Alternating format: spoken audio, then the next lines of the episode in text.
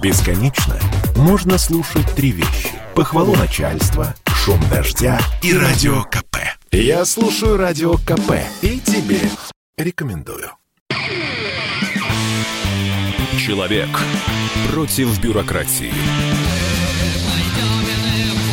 Программа «Гражданская оборона» Владимира Ворсобина. У микрофона Владимир Ворсобин. И сегодня, конечно, поговорим о Владимире Путине. Ну, как о нем не поговорить после того, что он наобещал большие деньги. 500 миллиардов будут потрачены на выплаты пенсионерам. Каждому, я напомню, достанется по 10 тысяч рублей. Кроме того, военнослужащие, все, решительно все военнослужащие получат по 15 тысяч рублей. Прекрасная для населения новость. И мы, с чего это вдруг, да, хочется спросить. И мы вот этот вопрос обсудим с Игорем Борисовичем Чубайсом, доктором философских наук, Россия-ведом, и Асланом Владимировичем Рубаевым, экспертом информационного агентства «Аврора». Здравствуйте, господа, товарищи. Добрый день. Здравствуйте. Игорь Борисович, вот вопрос к вам. Вот по мне, мне кажется, все странновато обставлено. Почему именно сейчас было это объявлено?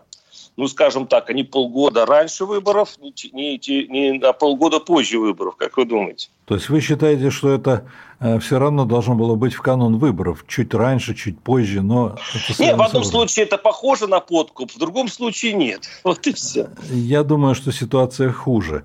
Вообще бывает как бы два типа выборов. Выборы в демократических... Дело в том, что любой политик, понятное дело, что он несовершенен. У него есть... Он совершает ошибки, он допускает какие-то просчеты и так далее, и так далее. И поэтому политическая система предусматривает механизм выборов. Ну вот он 4 года правил, мы смотрим, наделал всякие глупости. До свидания, хорошо, спасибо за 4 года, а дальше мы выбираем другого. То есть система выборов существует для того, чтобы снимать напряжение, которое возникает в обществе. А в нашей стране выборы – самый большой стресс для начальства, потому что никаких выборов нет. Потому что заранее известно, кто на них победит. Заранее известно, что персонаж, личность, руководитель, который находится у власти, он будет и дальше. И поскольку это большой стресс для власти, то совершается два типа действий. Вот один тип действий, который совершался еще за полгода до выборов, у нас объявили, да вот это экстремист, это иностранный агент, это нарушитель санитарных норм. На самом деле никаких нарушителей нет. А есть люди, которые не согласны с политикой Путина, и которые говорят, да мы не хотим, мы хотим по-другому. И говорят, нет-нет, вы экстремист, их выталкивают. А другой вариант, есть люди, которые колеблются, которые пассивны, им говорят, слушайте, мы вам по десятке дадим, по 15 тысяч дадим, вы что?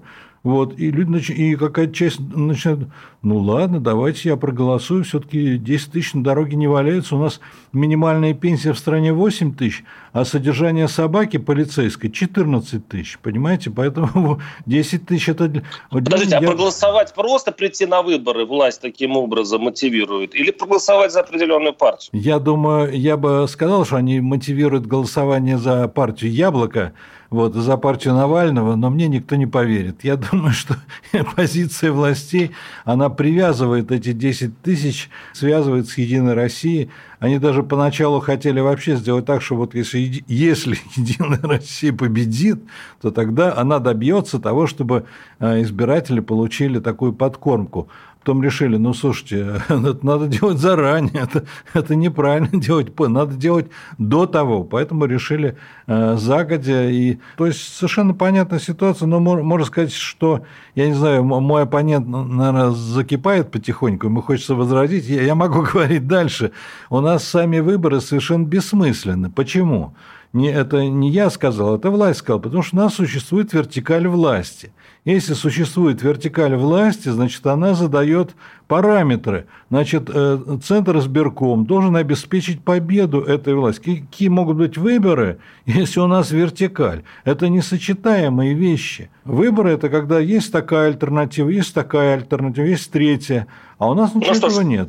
Я тогда к закипающему Аслану Владимировичу обращусь. Судить с высоты нашего избирателя, с обычного человека. В принципе, из отеля Гавана-Либра? Да. И, зачем? Ну, зачем уж так? Вот, из Перми, из Рязани.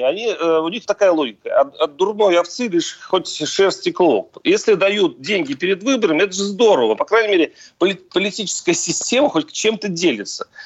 Как вы думаете, Такая логика у нашего избирателя. Начну с того, что я вовсе не закипал. Абсолютно внимательно выслушал Игоря Борисовича. И, конечно же, да, хотел вы сняли мысль мою. Надо быть прагматичней. Я вообще за то, чтобы выборы были каждый месяц. Может быть, тогда государство будет стимулировать и хоть стимулировать саму себя, чтобы хоть что-то делать для народа. Поэтому я думаю, что можно получить эти денежки. Но другой вопрос, что сегодня даст 10 тысяч при сегодняшних ценах и инфляции, это ровным счетом особо ничего. Это во-первых.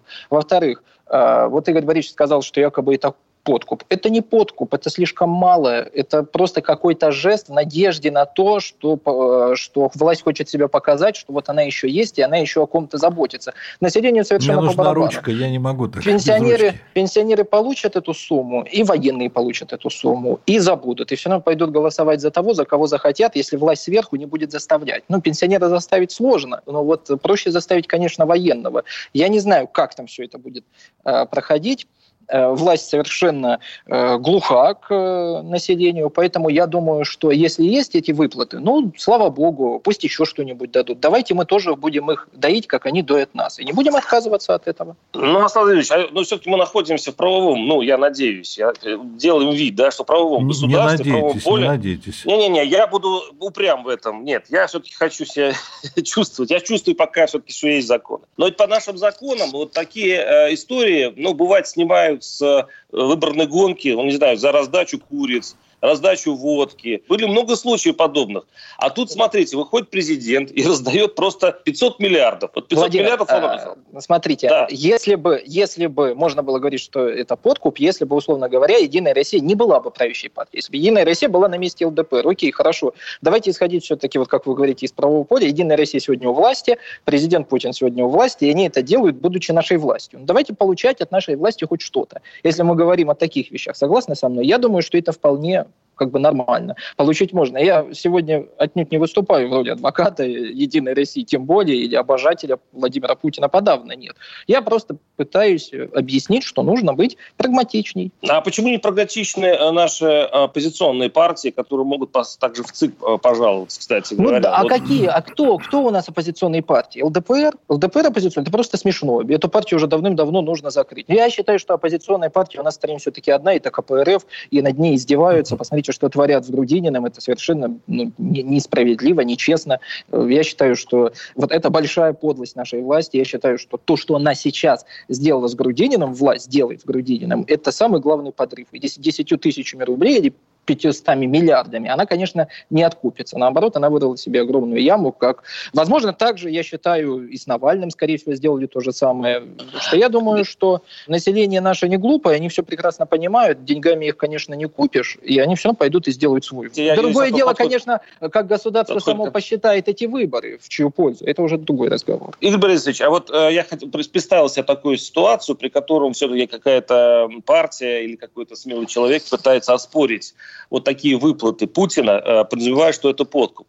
Но я тут же вижу, как народ просто скажет, ты что, одурел, что ли? Деньги нас лишаешь. И на него посыплются такие тумаки и, оскорбления, что, мам, не горюй. И от этого еще Единая Россия получит профит, потому что вот она хоть делает что-то для народа, а оппозиция только критикует. Во-первых, я хотел возразить моему оппоненту Аслану, который сказал, что 10 тысяч слишком маленькая сумма для того, чтобы считать ее подкупом. Я хочу назвать некоторые цифры. У нас, по данным Дерипаски, известного олигарха, правда, он это опубликовал, и через полчаса это было снято и забанено. Он написал, что у нас 80 миллионов человек живет ниже прожиточного минимума. Есть международные исследования, которые показывают еще худшие данные. 9 миллионов россиян ложатся спать голодными и с недоеданием, понимаете? Поэтому 10 тысяч рублей, если вы в Москве, наверное, это не очень много, хотя это чувствительно и в Москве. У меня друг доктор наук, у которого пенсия 20 тысяч, он на нее живет. Можно, трудно очень, но если говорить всерьез, то 10 тысяч – это очень приличная сумма, а военные вообще 15 получат, при том, что причина, видимо, в том, что на прошлых выборах военные не поддержали эту власть. поэтому приходится ее так подкармливать. Я двумя руками за то, чтобы люди получили эти 10 тысяч, ни в коем случае не отказывались. Как они будут голосовать, это другой вопрос. Это, знаете, вот у нас есть знаменитый материнский капитал, о котором Путин любит повторять, что вот это он предложил, что это... Вот. Но есть исследования социологические, я не буду долго аргументировать. Материнский капитал абсолютно необходим, потому что молодой семье не хватает денег, но он никак не влияет на рождаемость. Там влияние там, что-то 0,02%, потому что вообще управляем процесс смертности. Вот если увеличить расход на здравоохранение, смертность уменьшится. А процесс рождаемости, он не контролируем пока никакой властью. Вот китайцы каждого второго ребенка, там, каждую вторую девочку, извините, гробили. Это было, но это ужасно. Вот. Я, если говорить об этих 10 тысячах, я бы предложил добавить проект. Нужно добавить каждому трудящемуся, каждому работнику, кроме чиновников, каждому преподавателю вуза, военному можно добавить эти деньги, вот, но при этом я бы убавил зарплаты, которые получают чиновники, убавил бы их аппетиты, убавил бы их премии, убавил бы их льготы, они мало получают, машин. В регионах. Да. Игорь Борисович, в регионах чиновники мало получают. Вы знаете, я вам должен сказать, что, да, я хочу сказать, что, во-первых, там огромная дифференциация, а во-вторых, зарплата чиновника составляет примерно 30% от его реального дохода, потому что у него льготное жилье, льготный отдых, льготное здравоохранение, льготный транспорт и так далее, и так далее, и так далее. Он живет. Но, к сожалению, у нас не льготное время, потому что нас сейчас поджимает реклама, и мы сейчас уходим на перерыв. Бесконечно можно слушать три вещи: похвалу начальства, шум дождя и радио КП. Я слушаю радио КП и тебе рекомендую. Человек против бюрократии. Программа «Гражданская оборона» Владимира Ворсобина. Там микрофон Владимир Ворсобин, и у нас в виртуальной студии Игорь Борисович Чубайс, доктор философских наук, и Аслан Владимирович Рубаев, эксперт революционного агентства «Аврора». И я предлагаю еще одну фразу обсудить. Владимир Путин вчера, конечно, дал надежду на то, что не все у нас так плохо. Смотрите, он пообещал индексацию пенсии выше инфляции. То есть это не просто он добавил там 10 тысяч, которые инфляция сожрет, а это долгосрочная история, когда наши старики будут получать хорошие по сравнению с предыдущими годами пенсию. Кроме того, Владимир Путин заявил, что нужно добиться того, чтобы рост экономики приобрел устойчивый, качественный, долгосрочный характер. Если все это оправдается, будет здорово в следующем году. Как вы считаете? Я хочу начать с Аслана Владимировича. Я честно вам скажу, что... Могу же я сказать, что я не верю этим обещаниям, просто не верю, потому что он нам обещал, что повышения пенсионного возраста не будет, обязательной вакцинации не будет, однако это все произошло, поэтому президент действует от противного. Я думаю, что это все ерунда, это все разговоры перед выборами, это все популизм чистой воды. Будет следующее. Обратите внимание, как сейчас выросла недвижимость, какая сейчас инфляция, как выросли элементарные продукты питания, что людям стало намного тяжелее жить. Выросла система платного образования, внебюджетного, за счет того, что уменьшилось количество бюджетных мест. Это тоже ситуация из ряда вон выходящая. Выросло обслуживание в медицинских частных поликлиниках. Невозможно практически туда попасть. Страна сейчас стоит на пороге глобальнейшего кризиса, в том числе и социального, сейчас не говорю уже про экономический. Поэтому на этом фоне, что говорит президент, это все как собаки здрасте, прошу прощения. Нам по барабану уже. Мне, как рядовому гражданину Российской Федерации, все равно, что говорит президент. Мое единственное желание, чтобы этой партии у руля страны не было, и в ближайшее время, чтобы президент сдал полномочия. Вот этого я бы не хотел увидеть. Подождите. Это в интересах большинства граждан, вы считаете? Ведь, во-первых, я думаю, что... Преемника не видно. Владимир, 30 лет, даже больше, чем 30 лет, начиная с знаменитого деятеля перестройки Горбачева до сегодняшнего деятеля государственного, я считаю, что это все одна власть. Каждый был вырезан из пиджачка другого, и такая последовательность идет. Да? Был Горбачев, хуже Горбачева был Ельцин, и примерно такой же, как Ельцин, сейчас у нас Владимир. Где-то мы там перебарахтались с Медведевым, но это все равно все одна система. От этой системы добра не жди, это уже понятно. Владимир Путин, я хочу напомнить, сказал однажды, что в советское время, кроме галош, ничего не делали. Да и те были, в общем-то, такого, в общем-то, качества. То-то, я думаю, его ближайшее окружение, он сам разбогатели просто вот на этих галошах. Да? Естественно, забыв, что Советский Союз создал огромную базу, инфраструктуру, и это был самый социально ориентированный строй. Поэтому верить такому правительству, ну, зачем? Если большинство верит. Вот большинство по социологии, большинство все-таки... А вы верите из-за социологии? То есть из социологии тоже не верите? Ну, я думаю, что я не верю ни Леваде, не верю ни в ЦИОМу, потому что, по моим ощущениям, у меня нет ни в ближайшем окружении, ни в ближайшем окружении моего окружения и так далее, ни одного человека, который мне сейчас сказал, что он пойдет голосовать за Единую Россию. Этих просто людей нет, я их не знаю. Если мне хоть кто-нибудь одного такого человека покажет, я буду рад. Но я этих людей не знаю, тех, кто пойдут голосовать за Единую Россию. Слава богу, с единороссами я не дружу, не общаюсь, они мне противны, я даже не знаю. Я не знаю, кто пойдет голосовать за Единую Россию. Ну, я знаю. Я даже поверю, что люди пойдут голосовать за партию Яблоко, скорее, чем за партию Единой России, хотя не знаю. В общем, это все такое. Аслан Владимирович, но все-таки это тема окружения. То есть мы часто живем в аквариумах и думаем, что вот то, что мы видим вокруг, это и есть мир. Нет, мое окружение еще и состоит на 50% из либералов, с которыми я тоже очень часто спорю, у нас, где мы искрим и так далее, но у меня нет окружения единороссов, просто поверьте, их днем с огнем не сыщешь. Игорь Борисович, подключайтесь к разговору. Я с удовольствием. Да. Нам это только дай, как говорится. Мы тут уже развили антипутинскую и антиединорусскую деятельность, но на самом деле, ведь если объективно посмотреть, вряд ли Владимир Путин не выполнит своего обещания и не устроит индексацию пенсий выше инфляции. Я думаю, все-таки правительство это сделает. Владимир Путин, если в отрыве от Единой России, это, конечно, самый популярный политик, по-моему, в нашей истории. Как быть с этим? Путин не может не выполнить свое обещание. А вы можете назвать обещание Путина, которое он выполнил? Я назову одно, которая действительно поразила. Я многое слышал, я старше вас всех и даже, наверное, старше вас вместе взятых. Вот в конце прошлого года Путин сказал, что у нас дети болеют тяжелыми болезнями, орханные они, по-моему, называются, которые трудноизлечимы, на которые нужны очень дорогие лекарства. И если вы сидите в Москве, слушаете радио, смотрите телевизор, каждый день сообщает, вот мальчик Коля, которому 5 лет, он умрет, если мы ему не поможем и так далее, вот помогите. Да?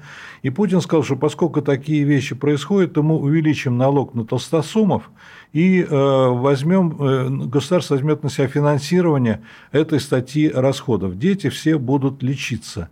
Значит, налог на толстосумов был увеличен, никакие лекарства для детей не были отпущены. Более того, смертность увеличилась, потому что в регионах, не мы с вами, а в регионах решили, президент сказал, значит, так оно и будет, и перестали выделять деньги на лечение таких детей.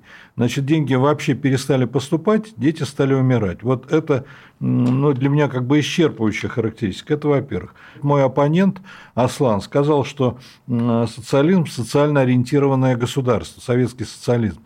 Значит, я должен сказать, что это огромная иллюзия, мягко говоря, и заблуждение. Потому что вообще, что такое социализм, и одной фразы никто никогда не определяет этот термин, хотя один из самых частотных. Социализм – это отсутствие эксплуатации. Смысл в том, что все, что я произвел, я получил. Никто мне ничего не забирает. А экономические расчеты показывают, что уровень эксплуатации в Советском Союзе был гораздо выше, чем в странах Запада. Поэтому ни о каком социализме говорить нельзя. И был класс-эксплуататор, партгосаппарат, номенклатура. Они выжимали из народа все, что было можно.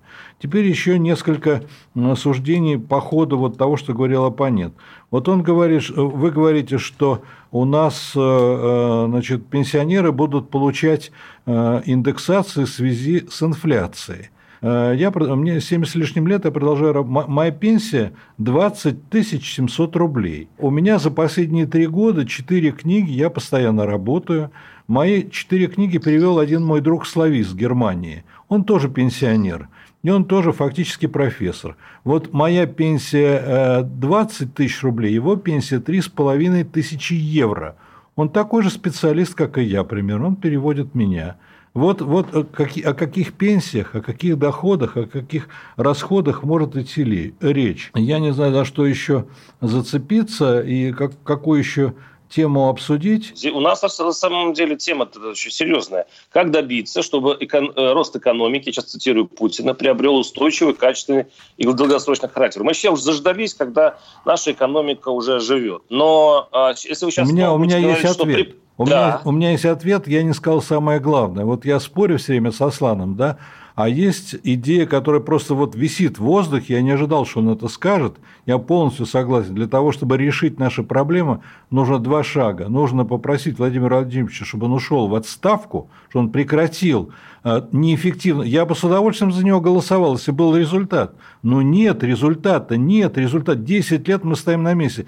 Первое, ему надо уйти, а второе, нужно менять ту политическую систему, которую создал Владимир Ильич. Эту систему создали не 20 лет назад, и не 30, а 100 с лишним, 103 года назад. Потому что суть системы, если говорить нормальным языком, понятным людям, да, вот в Европе, если вы живете там, не знаю, в Украине, в Польше, в Бельгии, там, во Франции, да, власть слушает сигналы, которые идут от народа, и так или иначе реализует волю народа. А в нашей стране народ должен слушать команду власти, и наш народ должен выполнять команду власти. Это совершенно контрпродуктивная система. Они за нас все решили. Вот и получается та катастрофа, в которой мы болтаемся, и та смута, в которой мы болтаемся уже 100 лет. Уже все исчерпано. Игорь Борисович, я не согласен с вами. Мы болтаемся с 1985 года в этой смуте. Это Горбачев родоначальник этой смуты. И это смуту заложил Анатолий Чубайс, Борис Ельцин и Гайдар, ваши друзья. Один из вас, может, однофамилец, может, родственник, не знаю. При всем уважении к вам. Мы даже не однофамильцы, как известно. При всем уважении к вам. Не согласен то, что вы там говорили по поводу Советского Союза, но это просто... Не согласны, это ваше дело. Да, это была тюрьма, это были закрытые границы, это был постоянный дефицит, нехватка продуктов. А сегодня не тюрьма, Игорь Борисович, сегодня не тюрьма. Так сегодня вы сами себе противоречите, Ельцин заложил или Ленин заложил? Вы же доказываете... Ленин ничего не закладывал. Ленин разделил все поровну и создал государство, которое позже вышло в космос, победило фашизм и показало, как надо. Оно строило и развивало. Оно Какая сказка, слушайте, а вы что-то слышали? Одежду, накормили и дали образование. Понятно, Игорь Борисович, да. Ну как же? Разве этого не правда, Игорь Борисович? Можно уже... Нет. Феликс Эдуардович Дзержинский решил вопрос беспризорности детства. Ну что... Игорь Борисович, замечательно. Такое ощущение, что вы прекрасно выглядите, замечательно. Но такое ощущение, извините, что у вас вот полголовы куда-то улетело, и ее нет. Да, Дзержинский действительно решил вопрос с беспризорниками. Только до этого Ленин совершил государственный переворот, объявил красный террор. Ельцин тоже его совершил. Подожди. Ельцин тоже совершил государственный переворот. Я вас хочу вернуть в России до 17 года в России каждый год открывалось 10 тысяч новых школ. Какая неграмотность. В СССР только в 1930 году было введено всеобщее бесплатное начальное образование. Игорь Борисович, сейчас мы прерываемся. Да, я хочу все-таки вас вернуть в реальность. Дело в том, что если вас послушать, то, что вы предлагаете, вот то, что хаос, который вы много говорите, вот в него опустится Россия. Вот прям после того, как Путин уйдет в отставку, как вы себе прекрасно представляете. Нам предстоит потом 50 лет приходить в себя, вставать на ноги. Это в один день это не делает. Мы прервемся, и вы обязательно скажете через пару минут. Программа «Гражданская оборона» Владимира Ворсобина. Слухами земля полнится. А на Радио КП только проверенная информация. Я слушаю «Комсомольскую правду» и тебе рекомендую. Человек против бюрократии. Программа «Гражданская оборона» Владимира Ворсобина. У микрофона Владимир Ворсобин. И напоминаю, что у нас в студии Игорь Борисович Чубайс, доктор философских наук, и Аслан Владимирович Рубаев, эксперт информационного агентства «Авроры». Мы уже в предыдущей части, тут не знаю, на что уже наговорили, потому что да, я единственный, кто пока держу, значит, оборону наших, кстати, достаточно популярных властей, я имею в виду Владимира Путина. И я думаю, что если Владимир Путин выдвинется на новый срок или уйдет в отставку, а потом снова будет избираться, за него проголосует большинство. Вот с этим ничего поделать нельзя. А чего же тогда не пойдет на выборы нормально, если вы так уверены, и он так уверен? Почему она вся обнулил?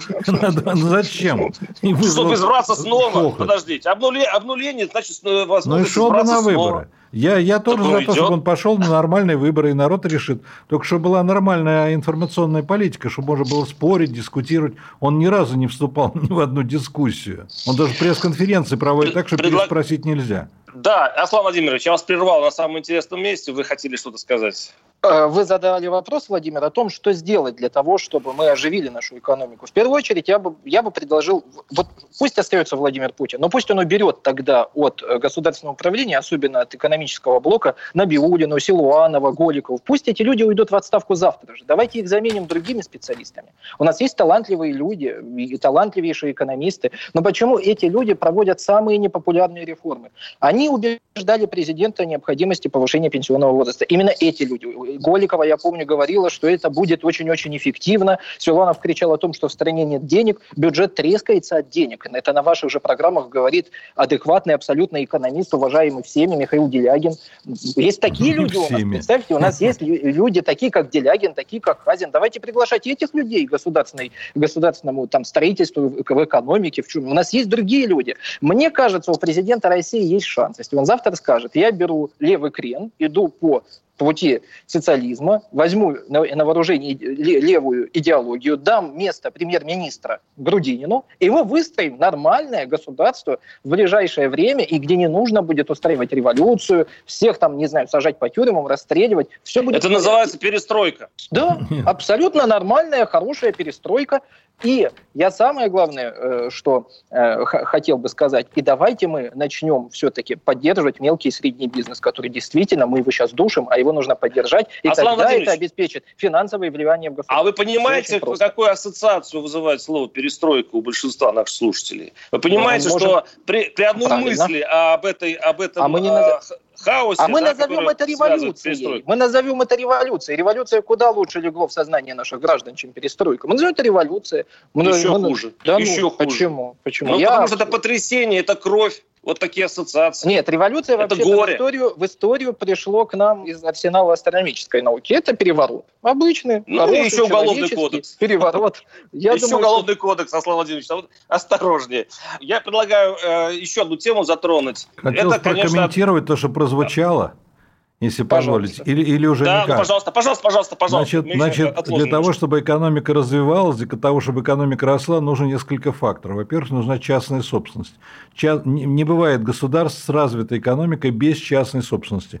При социализме вся собственность, все, что создано народом, принадлежало даже не государству. Бойтесь Бога, Игорь Борисович, вторая экономика в мире. При Брежневе были богатства в стране просто неописуемые. Да вы что, Игорь Борисович, ну что вы? Вы же все прекрасно понимаете. Вы, наверное, специально проводите. Я прекрасно понимаю. Я как-то приехал в советское время из Москвы в командировку во Владимир. Но мало того, что там никакого мяса не было, и на меня смотрели как на идиота, когда я спрашивал, а колбасы дайте мне, я на 3 дня в командировке. Там даже мыла не было. Вот никак я... Мало того, что был тотальный дефицит, об этом еще и не рассказывали. Я поехал без зубной пасты, без мыла, и не мог 3 дня мыться. Вы мне будете рассказывать про Советский Союз. Друг любезный, вы абсолютно не в курсе. Это во-первых. Во-вторых, значит, без частной собственности нужна правовая система. Именно Ленин, именно 30 ноября 1917 года запретил к употреблению весь корпус российских законов. За обращение к русским законам следовала конфискация имущества. Это абсолютно неправовое государство. НЭП и концессии, введение частного привлечения иностранного капитала. Значит, НЭП был вообще-то военный коммунизм и гражданская война. Когда гражданская война кончилась в 2020 году, в общем-то, красные победили, да. И в марте 21 года Ленин проводит съезд победителей, 10-й съезд. И в разгар съезда начинается кронштадтский мятеж. Краса и доблесть Балтийского флота сказали, пошли вас, большевики, куда подальше. Начинается восстание, Тамбовское восстание. И Ленин выбегает на трибуну и начинает орать, да-да-да, мы отступаем, мы вводим НЭП. НЭП был вынужденной мерой, потому что просто невозможно было. Я вам назову НЭП вернул страну на уровень 1913 года, Игорь Борисович. Экономику. К концу 1917 года Россия в результате Первой мировой войны потеряла 20% ВВП, Франция 30%, Германия 50%.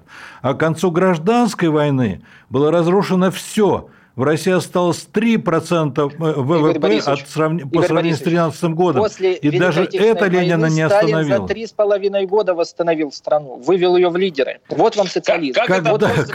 Когда Сталин... А к реальности это относится прямо пропорционально, Владимир. А вы знаете... Должно быть желание у руководителя. А можно я вам назову одну цифру? Если есть желание развивать свою страну, он его будет развивать. А никто можно я вам говорит, назову цифру, которую нас очень не любят? Абсолютная власть в стране. Значит, абсолютная власть. Без Путина даже муха без маски не пролетит. В 1946 году... Поэтому я думаю, что все в его руках. Победа, народ-победитель. В 1946 году Сталин организовал третий искусственный голодомор до 1947 года. 2 миллиона человек умерло с голода. Вы это знаете? Какой Сталин, какие успехи? Он боялся партизан, которые шли уже против советской власти. Они были в бывшей Локотской республике, это сейчас Брянщина. Они были во Владимире.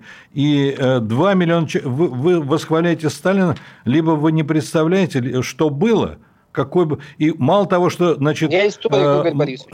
Вы советский историк, а я историк, но я внесистемный историк, я независим. И вы не читали ни одной моей книжки. Мало того, что был голод, голодомор искусственный. Так вы мне не давали вашу книгу? Так еще и обязали всех, кто выжил и кто работал, 30% зарплаты отдавать в облигации. Облигации в основном народного хозяйства.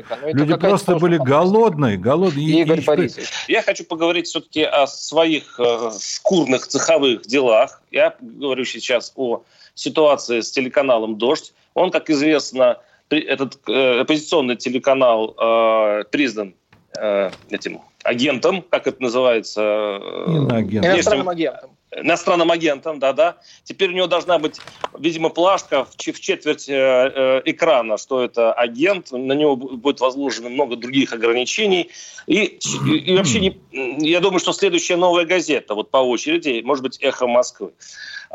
Кстати, большинство, я думаю, совершенно не разделяет никакой горести по этому поводу и считает, что либералам так и надо. Это я сейчас говорю о части, достаточно значительной части наших слушателей. Дескать, нечего брать деньги за границей, нечего, работать на иностранные державы. Коль работаешь на иностранной державе, пожалуйста, называй себя агентом. Что происходит вообще? Все-таки власти были осторожны и с «Дождем», и с другими оппозиционными изданиями. Что изменилось, Игорь Борисович? Значит, во-первых, когда вы говорите, что большинство будет поддерживать, я хотел напомнить... Не большинство, большая часть. Большая часть, да. Мне не важно, какая часть. Я хочу напомнить, что истина, это чья-то формулировка, не буду уходить в детали, истина часто входит в мир как преступница, чтобы потом стать законодательницей. Вообще-то Коперник и Галилей был один-единственный, кто считал, что не Солнце вращается вокруг Земли, а Земля вращается вокруг Солнца. Но оказалось, что он прав. Поэтому это, во-первых. Во-вторых, вот вы прошлый цикл начали фразы. Мы уже наговорили тут на несколько статей. Так вот, я хочу напомнить, что Российская Конституция, высший и главный закон, запрещает государственную идеологию, запрещает цензуру, гарантирует свободу слова, свободу творчества научного и художественного. Поэтому, когда у нас вводятся запреты, это значит, что мы абсолютно в неправовом поле, в неправом пространстве. Поэтому можно и «Дождь», можно вас, меня, кого угодно, можно объявить врагом, агентом и так далее, и так далее. Вот в какой ситуации мы находимся, антиконституционной, антизаконной. Я протестую против этого, потому что если у нас запрещена государственная идеология, это самая большая катастрофа, которая не исследована. Из-за этого Советский Союз и рухнул. То у нас, если у нас действительно запрещена госидеология, не может быть никаких политических заключенных. Человек может высказывать свое, спорьте, дискутируйте, а вы не можете дискутировать, вы не в состоянии изложить контраргументы, поэтому вы людей сажаете в тюрьму. Это знак краха, несостоятельности системы. Да, Игорь Борисович и Аслан Владимирович, мы сейчас прервемся, я просто клянусь, что в следующей части передачи мы перейдем все-таки к следующей теме, несмотря ни на что. Ни за что. Женщины любят ушами, поэтому твоя любимая слушает Радио КП и тебе рекомендует. Человек против бюрократии. Программа «Гражданская оборона» Владимира Ворсобина. К микрофону Владимир Ворсобин и, напоминаю, с нами Игорь Борисович Чубайс, доктор философских наук, и Аслан Владимирович Рубаев, эксперт информационного агентства Авроры. Аслан Владимирович, а вот этично и правильно ли, вот даже немножко отойдя от дождя, российским журналистам брать деньги у иностранцев? Я пару раз всего лишь смотрел «Дождь» и наткнулся. Однажды это был эфир по поводу Крыма. Я считаю, недопустимо в России говорить о том, что Крым был аннексирован. Это исконно украинская территория. А это что было, делать с теми, кто так говорит? Их расстреливать? Вот у нас 20% населения Игорь с вами не согласны. И что? Игорь Борисович, я сейчас закончу. Я бы, конечно, от этого у меня волосы дыбом стали.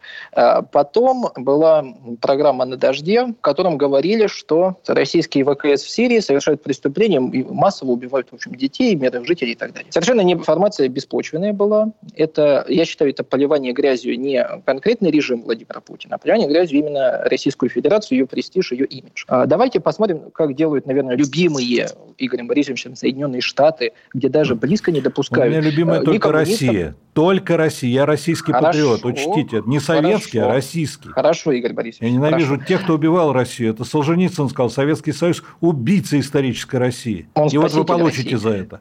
Он спаситель России. А Солженицын как раз-таки один из типичных прихлебателей Запада, который предлагал сбросить ядерную бомбу на Советский Союз. Это главный преступник. Он никогда этого не предлагал. Это ложь. Горбачев. Так вот, я что хочу сказать. Ни в Европе, ни в Соединенных Штатах, если есть государственный интерес, государственный именно интерес, или государственная монополия, а там она есть на то или иное видение в СМИ, идет быстро диктат, и все эти СМИ пишут, что нужно. Они могут отключить, ликвидировать любого журналиста, любую альтернативную точку зрения, и никто им за это ничего не скажет. Неужели у нас нет такого же права обороняться? Я не знаю, как нужно поступать с журналистами. Я, в принципе, не журналист. И слава богу, что я не журналист. Но, Владимир, я вам хочу сказать, что давайте, мы находимся в Российской Федерации, и все-таки Крым признан Российской Федерацией и признан подавляющим большинством нашего населения. Но если вы сами провоцируете... И никем в мире не признан. Да и плевать на мир. Никем. Если вы патриот, вы, Игорь Борисович, надо наплевать на мир. Если в вашей державе плохо, ну что мы будем делать? Мне давайте плохо от того, что вы совершаете захваты. Мне от этого плохо. Мы меня не захват совершаем, мы возвращаем. Нет, тут другая история. Слава Владимирович, скажите, пожалуйста, то есть вы хотите сказать, что надо остальным заткнуться? То есть я сейчас даже не считаю, что надо. Нет, так послушайте меня. Вот в принципе вы что сейчас говорите? Вот если кто-то имеет другую точку зрения, он подпущен к микрофону, да, он не должен говорить то, что думает. Вот у него другая точка зрения. Я сейчас даже не про Крым. Ведь национальные интересы могут пройти не только по Крыму. Вот возникнут еще какие-то истории, где мы должны сплотиться плечом к плечу и сказать яростное «да». Но если кто-то не захочет сказать «да», и причем этот человек, который может высказать свою точку зрения в эфире. И что, нам всем заткнуться? Нет, Владимир, я предлагаю такого человека, его нужно убеждать, его нужно показывать, образовывать, объяснять, как нужно делать. «Дождь», понятное дело, давайте так, не будем вот этот пафос делать. «Дождь», понятно, существовал за определенные деньги, выполнял определенную функцию. Зачастую эта функция была враждебна Российской Федерации. Давайте называть вещи своими именами. Горбачев – предатель, Ельцин – предатель, мерзавцы и негодяи, Гайдар – негодяй и подлец, Чубайс – тоже негодяй, «Дождь» – просто помойка информационная. Давайте говорить об этом открыто. Давайте говорить также открыто, что Владимир Рудольфович Соловьев – пропагандист, ужасный, страшный, который обеляет черного кобеля бесконечно. Давайте об этом говорить. Я за то, чтобы мы ушли, знаете, от полутонов и назывались вещи своими именами. Иногда тоже, знаете, банан – это просто банан. Но когда слушайте, но если есть Russia Today, подождите, вот есть Russia Today, да есть пожалуйста. У нас Соловьев, есть у нас... Пусть растут все цветы. Пусть растут все цветы. Да, пожалуйста, Игорь Борисович. Значит, я хочу вот что сказать, хотя бы коротко. Я услышал, что тут спорить, что тут рассуждать. Вот это национальные предатели, они деньги получают за рубежом, их надо закрывать. Значит, во-первых, мне совершенно непонятно, почему человек, который получает деньги за рубежом, например, на лечение детей, например, на расширение информации, является преступником. Это какой-то бредовый взгляд. Это весь мир больные, а мы здоровые. Так нельзя. Но скажу еще одну вещь. Вот я не сторонник «Дождя», между прочим, меня дважды туда звали на «Дождь», потом 3 года делали перерыв. И каждый раз, теперь вы будете у нас каждый день, да, все, 3 года не зовут.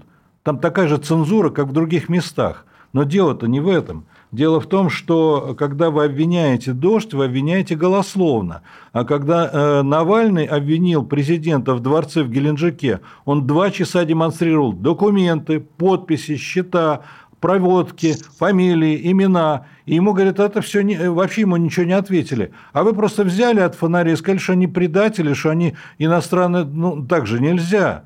А если я про вас скажу, что вы предатель? А если я про вас скажу, что вы иностранный агент? Вот видите, вы улыбаетесь, потому что я не власть. А что мне делать? Да нет, даже если власть... Потому что если вы говорите, высказываете свое мнение, а вы ярлыки клеите, что абсолютно недопустимо. Аслан Владимирович, вы сейчас ответите, Аслан Владимирович, я хочу вам добавить немножко информации. Дело в том, что формально «Дождь» признали агентом за $130 тысяч, которые Евросоюз выделил там на одну из его программ. На партнерский проект «Москва-Европа». Да дело только в том, что точно такие же деньги... Подождите, да, я хочу сказать, то те же самые деньги получила «Известия», Russia Today, ТАСС и так далее. А вот Радио КП не получило. Да вот нет нас списка, к сожалению, да. Вот теперь вопрос. Я все еще напоминаю, что, наверное, мы находимся в одном все-таки законном поле. Вот как с этим быть? Или мы сейчас все позакрываем и «Известия», Russian Today, ну, коль мы такие законники? Владимир, я думаю еще раз. Во-первых, моя позиция. Я считаю, что журналистов преследовать нельзя. Где бы это ни было и какие бы они там ни были, эти журналисты. Это очень плохо, я считаю, этого делать не нужно.